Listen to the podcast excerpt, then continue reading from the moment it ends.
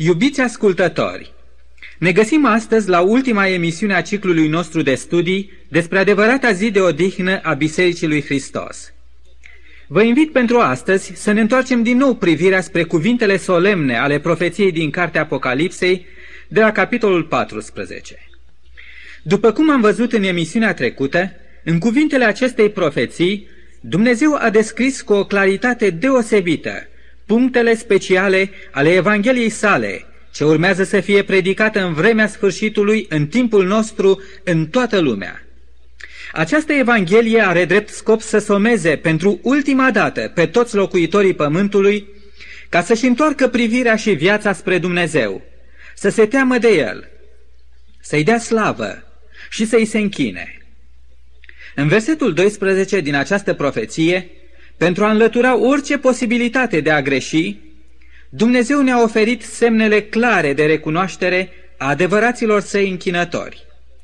Aceștia sunt cei ce păzesc poruncile lui Dumnezeu și țin credința lui Isus. Dacă ei se închină Creatorului și păzesc poruncile, atunci concluzia care se impune este că adevărații închinători ai ultimelor zile vor păzi și porunca patra din cele zece porunci ale lui Dumnezeu. Pentru a ști ce ne spune porunca patra, mă voi folosi de traducerea exactă din original făcută de preoții Gala Galacteon și Vasile Radu. Să ascultăm dar porunca patra. Adu-ți aminte de ziua sâmbetei, ca să o sfințești pe ea. Șase zile lucrează și fă toate lucrurile tale, dar ziua șaptea este sâmbăta, ziua închinată Domnului Dumnezeului tău. Să nu lucrezi în ea niciun lucru, nici tu, nici fiul tău, nici fica ta, nici robul tău, nici roaba ta, nici dobitocul tău, nici străinul care locuiește în lăuntrul cetăților tale. Căci în șase zile făcuta Domnul cerurile și pământul, marea și toate câte sunt, dar în ziua șaptea s-a odihnit. De aceea binecuvântat Domnul ziua șaptea și a sfințit-o. Dumnezeu a spus, adu-ți aminte de ziua sâmbetei. Dar vedeți, creștinătatea de azi serbează o cu totul altă zi, nu ziua șaptea, nu ziua sâmbetei, ci ziua duminicii, întâia zi a săptămânii. Poate că cei mai mulți dintre cei ce serbează ziua duminicii nu au stat niciodată să se întrebe în mod serios dacă ziua duminicii este ziua rânduită, sfințită și aprobată de Dumnezeu. Poate că puțin din cei ce serbează ziua duminicii s-au întrebat în mod serios, plin de îngrijorare, dacă Dumnezeu poate primi închinarea lor, în timp ce ei ne socotesc porunca sa. Dumnezeu a făcut din sabatul său un semn, un semn categoric după care el identifică pe adevărații săi închinători. Încă de pe vremea prorocului Ezechiel, cam cu 750 de ani înainte de Domnul Hristos, Dumnezeu a spus celor credincioși din acea epocă și nouă celor de astăzi, Sfințiți sabatele mele, căci ele sunt un semn între mine și voi, ca să știți că eu sunt Domnul, Dumnezeul vostru. Ezechiel, capitolul 20, cu versetul 20. Sabatul, deci, este un semn. Semnul lui Dumnezeu după care El recunoaște pe toți cei ce sunt sfințiți de El. Puțin se întreabă azi. De ce atunci, dacă Dumnezeu poruncește păzirea sâmbetei, eu serbesc duminica? Puțin își mai pun întrebarea, când? De ce? Și cui se datorează faptul că azi noi păzim o altă zi decât cea poruncită de Dumnezeu în Biblie? Iubiți ascultători, întrebarea aceasta, da, merită toată atenția și considerația noastră. Când? De ce și cui se datorează faptul că azi noi păzim o altă zi? Dacă vă veți întoarce din nou privirile spre una din profețiile Sfintelor Scripturi, veți afla răspunsul. În profețiile sale Dumnezeu a așezat cheia marilor taine ale istoriei și ale adevărurilor sale. De pildă, privind asupra profeției din cartea lui Daniel, la capitolul 7, veți descoperi că, în urmă cu multe secole, ochiul atent al lui Dumnezeu, urmărind istoria planetei noastre în desfășurarea ei în timp, a văzut la un moment dat cum din apele înspumate ale lumii se ridica o fiară înspăimântătoare care avea zece coarne. Și cum, Deodată din mijlocul acelor coarne s-a ridicat un corn mic. Interesant că acest corn mic avea ochi și o gură care vorbea cu trufie. Și în explicația acestei viziuni simbolice, care ne este dată la sfârșitul capitolului 7, ne dăm seama că prin această fiară Dumnezeu a vrut să zugrăvească acea putere politico-religioasă care, citez, va rosti vorbe de hulă împotriva celui preanalt, va supri pe sfinții celui preanalt și se va încumeta să schimbe vremile și legea. Versetul 25. Ați notat? Se va încumeta să schimbe legea. Iată dar de unde provine schimbarea pe care o vedem noi azi în legea lui Dumnezeu, în ce privește ziua de odihnă. Dar cine este această putere, veți întreba? Are ea vreun nume? Este ea sub o formă vizibilă? Cum am putea să o identificăm mai bine? Interesant lucru. Pentru a găsi adevărata identitate a acestei puteri politico-religioase, care nu este alta decât Biserica Romano-Catolică, ne vin în ajutor tocmai conducătorii și teologii acestei biserici. Aceste personalități de seamă susțin, fără nicio sfială, fără niciun ocoliș, că Biserica Romano-Catolică este aceea care a operat o schimbare în legea lui Dumnezeu. Și departe de ea, în a vedea în aceasta un motiv de teamă sau de rușine. Din potrivă, Biserica Romano-Catolică vede în această schimbare supremul semn, proba cea mai categorică a puterii ei, de care este atât de mândră, mai ales când privește în urmă și vede cum toate bisericile creștine, chiar și acelea protestante, evanghelice, calcă pe urmele Romei. Poate că nici când nu a fost mai adevărată zicala că toate drumurile duc la Roma, deoarece toate bisericile creștine se închină și urmează porunca Romei și nu a lui Dumnezeu. Fără îndoială, iubiți ascultători, că nu doresc să lezesc credința nimănui. Fiecare este liber să creadă ce vrea, potrivit cu lumina pe care Dumnezeu a descoperit-o fiecăruia. Eu doresc numai ca la lumina pe care dumneavoastră deja o aveți să aduc o lumină în plus.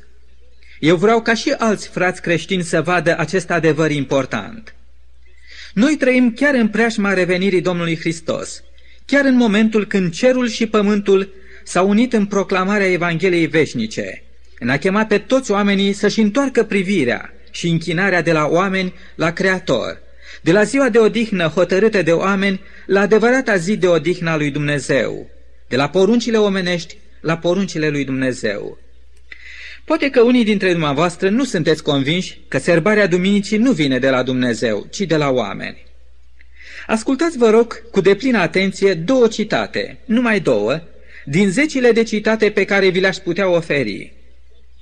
Primul citat a apărut într-un articol din ziarul The Catholic Virginian, la data de 3 octombrie 1947, deci în urmă cu aproape 40 de ani. El spune clar, citez, Nicăieri în Biblie nu se găsește că Hristos sau apostolii ar fi poruncit ca sabatul să fie schimbat de la sâmbătă la duminică. Tot ce avem în Biblie este porunca lui Dumnezeu dată lui Moise de a sfinți ziua sabatului, care este a șaptea zi a săptămânii, sâmbăta. Astăzi însă, cei mai mulți creștini serbează duminica, deoarece aceasta ne-a fost făcută cunoscut nouă prin Biserica Catolică și aceasta deosebit de Biblie. Iubiți ascultători, ce vreți mai clar decât atât? Dar dacă nu ne sunt de ajuns aceste cuvinte, ascultați și al doilea citat, extras dintr-o carte de cateheză a Bisericii Romano-Catolice, editată în anul 1876. Și în carte se pune întrebarea, ca venind din partea celui ce caută să se documenteze cu privire la adevăr. Să vedem mai întâi cum sună întrebarea. Citez. Mai ați avea și o altă cale de a dovedi că Biserica Catolică are puterea de a institui sărbători prin poruncă? Și acum ascultați răspunsul. Citez. Dacă ea nu ar avea această putere, atunci ea nu ar fi putut face un lucru cu care toate religiile moderne sunt de acord, și anume, ea nu ar fi putut atunci înlocui păzirea zilei a șaptea, sâmbăta, cu ziua întâia a duminicii. O schimbare pentru care nu există niciun sprijin biblic. Din ambele citate rezultă niște lucruri foarte importante. Primul, Biserica Romano-Catolică recunoaște că ea este aceea care a operat o schimbare în legea lui Dumnezeu. 2. Se recunoaște totodată că această schimbare nu are nicio bază biblică, nu are la originea ei un așa vorbește Domnul. Și 3. Biserica Romano-Catolică a făcut din această schimbare, din serbarea duminicii, semnul puterii ei. Repet dar, trei fapte sunt recunoscute. Se recunoaște schimbarea făcută și cine este autorul, se recunoaște că nu există nicio bază divină pentru această schimbare și se recunoaște că aceasta este un semn al puterii celui ce a săvârșit schimbarea. Oare, iubiți ascultători, știind toate acestea, ați mai putea sta nepăsători? Ați mai putea continua să nu dați atenție cuvântului lui Dumnezeu, Evangheliei sale? În profeția din Apocalips 14, de care ne-am ocupat puțin în emisiunea trecută, glasul divin ne somează. Dacă se închină cineva fiarei și icoanei ei și primește semnul ei pe frunte și pe mână, va bea și el din vinul mâniei lui Dumnezeu, turnat neamestecat în paharul mâniei lui. Ce lucru teribil! Un Dumnezeu al iubirii, acum plin de mânie. De ce? Pentru ce? Pentru o chestiune atât de neînsemnată? Pentru o zi?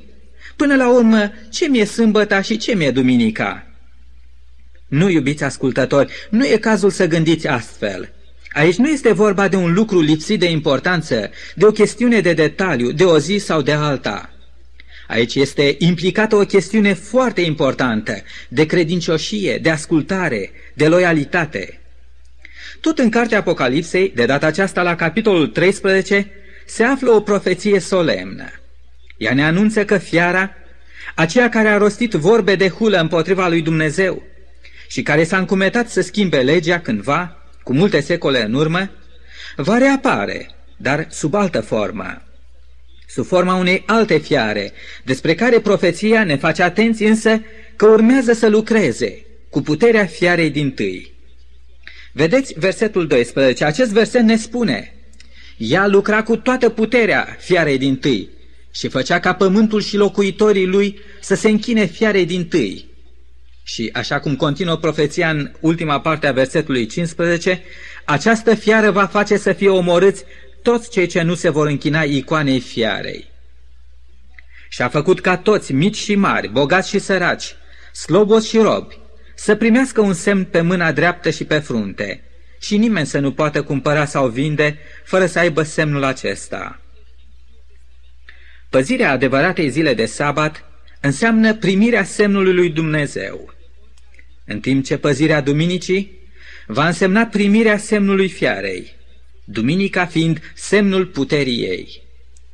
Primirea sabatului biblic înseamnă credincioșie față de Isus, în timp ce primirea duminicii înseamnă trădare, a întoarce spatele Creatorului și a te închina acelei puteri care a rostit și va rosti vorbe de hulă împotriva celui prea înalt.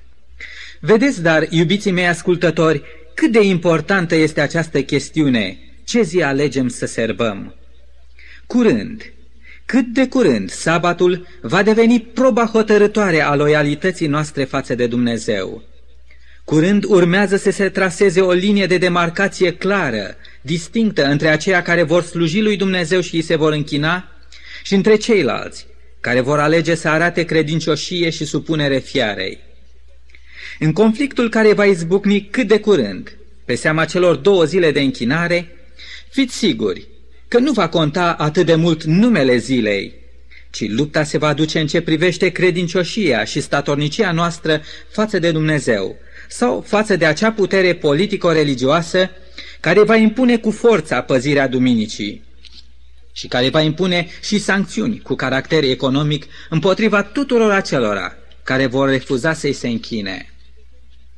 Cuvântul profeției ne spune clar că toți locuitorii pământului se vor închina fiarei, cu excepție însă a unei rămășițe de credincioși loiali lui Isus, care vor alege să nu primească semnul fiarei nici pe frunte și nici pe mână, ci din potrivă Această rămășiță va fi atunci remarcată ca păzind poruncile lui Dumnezeu și ținând credința lui Isus. Eu și dumneavoastră ne găsim azi în primele faze ale acestui mare conflict profetizat. Dacă am putea da la o parte cortina care ne desparte încă de viitor și care ține încă ascunsă proporția finală a dramei credinței, dacă am putea vedea de azi care va fi atitudinea noastră în acele zile de luptă cu teama, cu foamea, cu suferința și cu toate amenințările unei lumi deslănțuite împotriva adevăraților copii ai lui Dumnezeu, o, dacă am putea vedea de azi ce va fi mâine, dar nu, nu se poate. În mod special Dumnezeu nu ne-a descoperit în profețiile sale toate detaliile dramei ce urmează ca fiecare din noi să o trăiască. Pentru că porunca păzirii sabatului, ca și a oricărei porunci din cele zece, este o chestiune de loialitate, de iubire. Dragostea este deci împlinirea legii. Dacă mă iubiți, a spus Isus, veți păzi poruncile mele. Isus dorește ca motivul adevăratei noastre slujiri să nu fie teama, constrângerea sau interesul, gândul pierderii veșniciei, ci dragostea. Dragostea față de El, credincioșia, ascultarea, supunerea, loialitatea noastră față de El. Ce examen serios stă în fața noastră, ce probă dificilă. Vedeți, Biblia nu ne învață că singura cale de scăpare, de a primi semnul fiare, este aceea de a păzi poruncile lui Dumnezeu. Aici este implicat ceva mai mult decât o păzire simplă. Aici, proba finală va pune în balanță în realitate iubirea noastră față de Isus, atașamentul nostru față de El, față de voia sa, considerația și statornicia noastră față de glasul Său. Această probă seamănă, dacă ne gândim bine, foarte mult cu proba prin care Dumnezeu a îngăduit să treacă cei trei tineri evrei captivi din Babilon, Shadrach, Meșac și Abednego. O, aș vrea să vă iau cu mine pe câmpia dura din Babilonul de odinioară.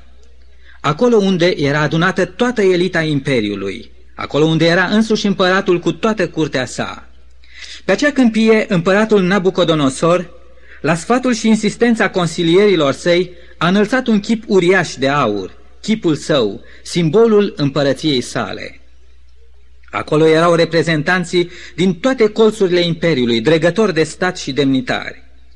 Se părea că aceasta avea să fie cea mai strălucită ocazie care putea să demonstreze puterea și coeziunea acelui imperiu, slava și bogăția acelui împărat, atașamentul și închinarea tuturor supușilor lui.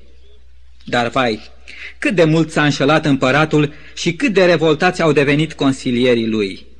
Ei au crezut că toți, la uzul sunetului de fanfare și la porunca dată, toți se vor pleca și se vor închina chipului de aur. Dar nu, nu toți s-au închinat, nu toți au ales să se închine omului. Erau acolo trei tineri, temători de Dumnezeu, cu inima clocotind de iubire și de considerație față de Creatorul lor și hotărâți să treacă prin această probă a credincioșiei lor față de legea lui Dumnezeu, încât nu omul, ci Dumnezeu să fie cel onorat, nu creatura, ci Creatorul. Interesant că nici chiar atunci când au fost amenințați cu moartea, ei nu au cedat. Iubirea lor față de Dumnezeu și porunca sa a fost mai tare decât moartea. Și în cele din urmă, dacă veți citi capitolul 3 din cartea prorocului Daniel, veți vedea în ce chip minunat au fost scăpați de Dumnezeu de la o moarte sigură. Tot așa ne asigură cuvântul că Dumnezeu va ocroti pe copiii săi credincioși de amenințările celor răi în acele zile din urmă și îi va scoate din cuptorul tuturor încercărilor prin care aceștia vor trece. Totul va depinde atunci de iubirea noastră față de Isus, de atașamentul nostru față de glasul voiei sale. În acea zi, aparenta probă va fi păzirea sabatului sau a duminicii. Atunci, aparent, lupta se va da între semnul lui Isus și semnul fiarei. Dar, de fapt, în realitate, problema în discuție va fi iubirea noastră față de Isus, credincioșia și loialitatea noastră. Desigur că despre subiectul acesta s-ar putea vorbi mult mai mult. De aceea, pentru toți cei ce doriți să cercetați mai profund acest subiect, eu am un cadou, o carte care poartă titlul semnificativ, O zi de odihnă, un steag. Pentru a o putea avea, vă rog să ne trimiteți pe adresa emisiunii noastre doar atât, o carte poștală care să conțină adresa dumneavoastră scrisă citeți. În mod sigur că această carte va spori și mai mult lumina și vă va ajuta să înțelegeți multe lucruri privind acest subiect atât de important. Întorcându-mă acum la ideea de mai înainte, repet, singura problemă care se pune și azi și se va pune și mâine în discuție este Oare este iubirea mea față de Isus suficient de mare încât să-i arăt ascultare de toate poruncile sale, încât să-L onorez întronându-L ca Domn și Stăpân al vieții mele, prin a onora ziua sa cea sfântă? Fără îndoială că toți cei ce am ascultat acest ciclu de emisiuni îl iubim cu adevărat pe Isus. Este posibil însă ca în ciuda iubirii noastre, oricât de sinceră și oricât de profundă ar fi ea, cei mai mulți dintre dumneavoastră să nu fi văzut importanța și seriozitatea serbării adevăratei zile de odihnă, că aceasta va fi în final proba iubirii noastre față de Creatorul și Mântuitorul nostru. Dar chiar dacă nu am văzut, de un lucru sunt sigur, așa cum două linii, care la unul din capetele lor stau poate departe una de cealaltă, dacă ele au o înclinație continuă una față de cealaltă, cândva, în final, cele două linii se vor întâlni într-un punct. Dacă azi iubirea dumneavoastră față de Isus este reală, este pasionată, este dornică să cuprindă tot mai mult și mai mult din voia sa, sunt sigur că într-o zi iubirea lui Isus, care mereu a fost în căutarea dumneavoastră, se va întâlni cu iubirea dumneavoastră față de Isus. Și atunci veți putea spune ca și psalmistul de pe vremuri, Îmi place să fac voia ta, Dumnezeule, și legea ta este în fundul inimii mele. O, aceasta este rugăciunea mea pentru mine și pentru fiecare din dumneavoastră. Și atunci, în viitor, vine orice încercare, orice amenințare, orice luptă. Noi vom fi împreună ascunși în dragostea lui Isus, iar El va fi în inimile noastre Domn și Mântuitor. Iubiți ascultători, îmi pare rău că trebuie să vă las pentru o vreme. Dar mă bucur în schimb că vă încredințez mâinilor curate ale pastorului Aristide Doroftei, mâini care totdeauna s-au înălțat la cer în rugăciune pentru dumneavoastră. Mă bucur că vă încredințez adevărurilor minunate din cuvântul lui Dumnezeu pe care dânsul le-a pregătit pentru dumneavoastră. De aceea vă spun la revedere și Domnul să fie alături de dumneavoastră zi de zi, până ne vom întâlni iar. Amin.